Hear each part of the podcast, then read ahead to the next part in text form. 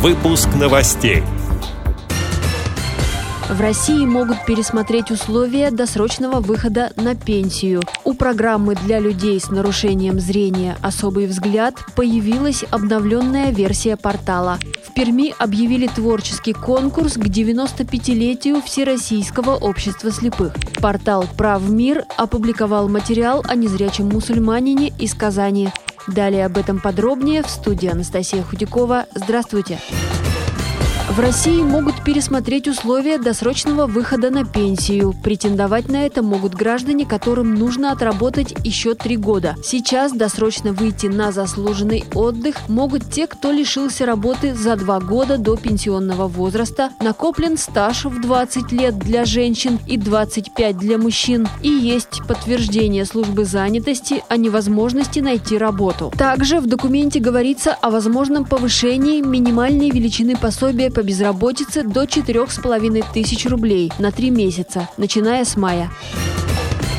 У программы «Особый взгляд» появилась обновленная версия портала. Сейчас в разделе «Помощь и гранты» можно сразу подать заявку, записаться на курс или обратиться за офтальмологической помощью, а в подразделе «Практические занятия» собраны курсы для незрячих и слабовидящих людей и их близких. Школа особенных родителей предлагает курс для будущих мам и пап с нарушением зрения об анатомии, беременности, общении с врачами и отношениях в семье – а также практические занятия, начиная от пеленания и кормления.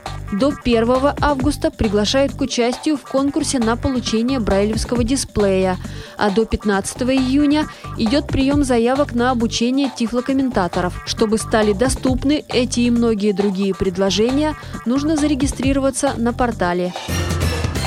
Пермская краевая организация на своей странице в Фейсбуке объявила творческий конкурс к 95-летию Всероссийского общества слепых. С этой знаменательной датой ВОЗ призывают поздравить стихами собственного сочинения, лично исполненной песней, танцем, а также снятым видеороликом с поздравлениями и пожеланиями, фото, сделанным на фоне логотипа ВОЗ или с цифрами юбилея. В общем, организаторы не ограничивают фантазию участников. Победитель получит приз.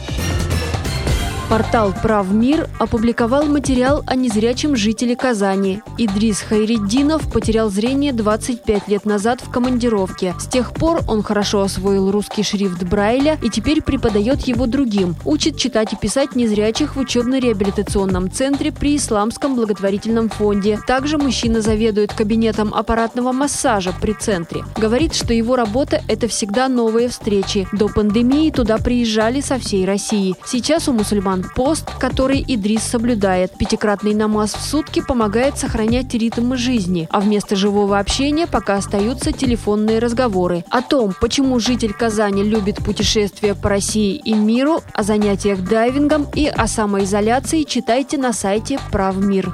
Эти и другие новости вы можете найти на сайте Радио ВОЗ. Мы будем рады рассказать о событиях в вашем регионе. Пишите нам по адресу новости собака ру. Всего доброго и до встречи!